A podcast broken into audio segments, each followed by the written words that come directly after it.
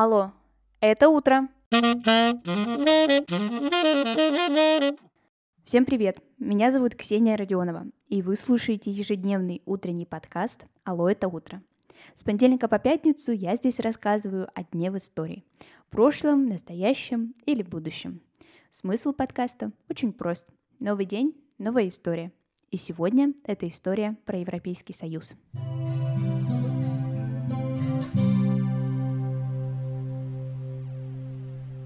1 ноября 1993 года был основан Европейский Союз.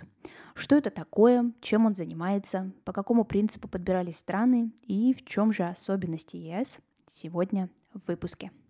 Вообще история Европейского Союза начинается не с 1993 года.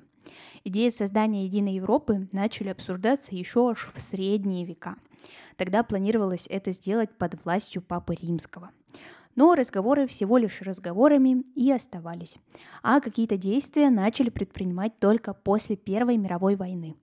Говоря в то время «Единая Европа», географически подразумевались все страны, кроме Великобритании и Советского Союза. Основой объединения этих всех стран должна была стать политика – После Второй мировой войны европейское объединение люди видят уже не в политическом плане, а в экономическом. Один из отцов-основателей Единой Европы считал, что верным в первую очередь наладить экономическую связь, и только потом уже можно заниматься политическими вопросами. А на тот момент главные проблемы Европы – это нехватка сырья и энергоресурсов.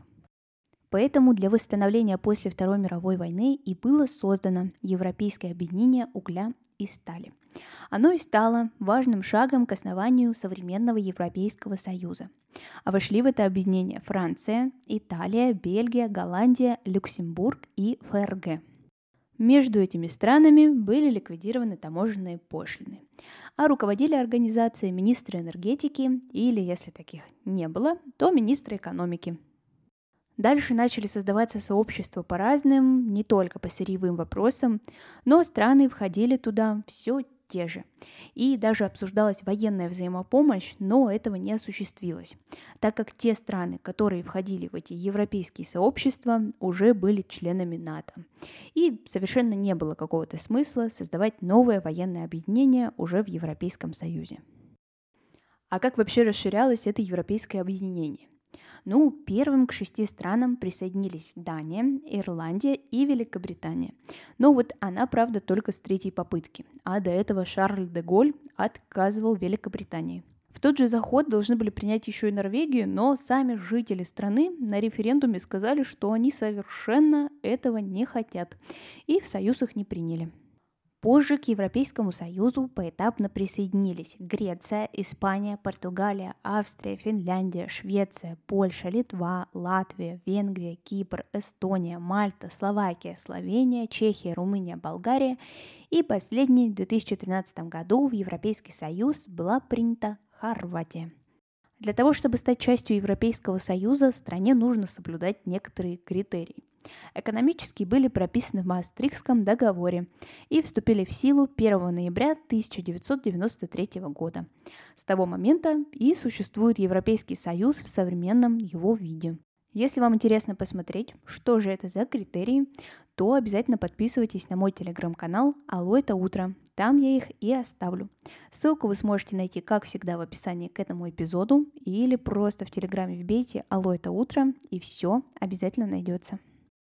Также существуют и политические критерии, которые позволят стать стране кандидатом на вступление в Европейский Союз. Это права человека, верховенство закона, демократия, уважение и защита прав меньшинств. Одной из особенностей Европейского Союза является, конечно, единая валюта. На монетах евро одинаковый аверс, а реверс у каждой страны свой. Банкноты же отражают разные культурные эпохи Европы. Как выглядит евро, я тоже оставлю в телеграм-канале. В 2012 году Нобелевская премия мира была вручена, как вы уже успели догадаться, Европейскому Союзу за шесть десятилетий по укреплению мира в Европе. Это была такая своеобразная финансовая поддержка Союзу в кризисное время. Создание этого выпуска мне принесло сплошное удовольствие, потому что я достала лекции одного из своих самых любимых преподавателей в университете, а люди, которые действительно дают знания и действительно умеют заинтересовывать, это всегда редкость. А в окончании этого выпуска я хочу пожелать вам быть открытыми к знаниям, докапываться до истины и никогда не переставать учиться, несмотря на то, что, возможно, впереди будут трудности и оплошности. Совсем справимся.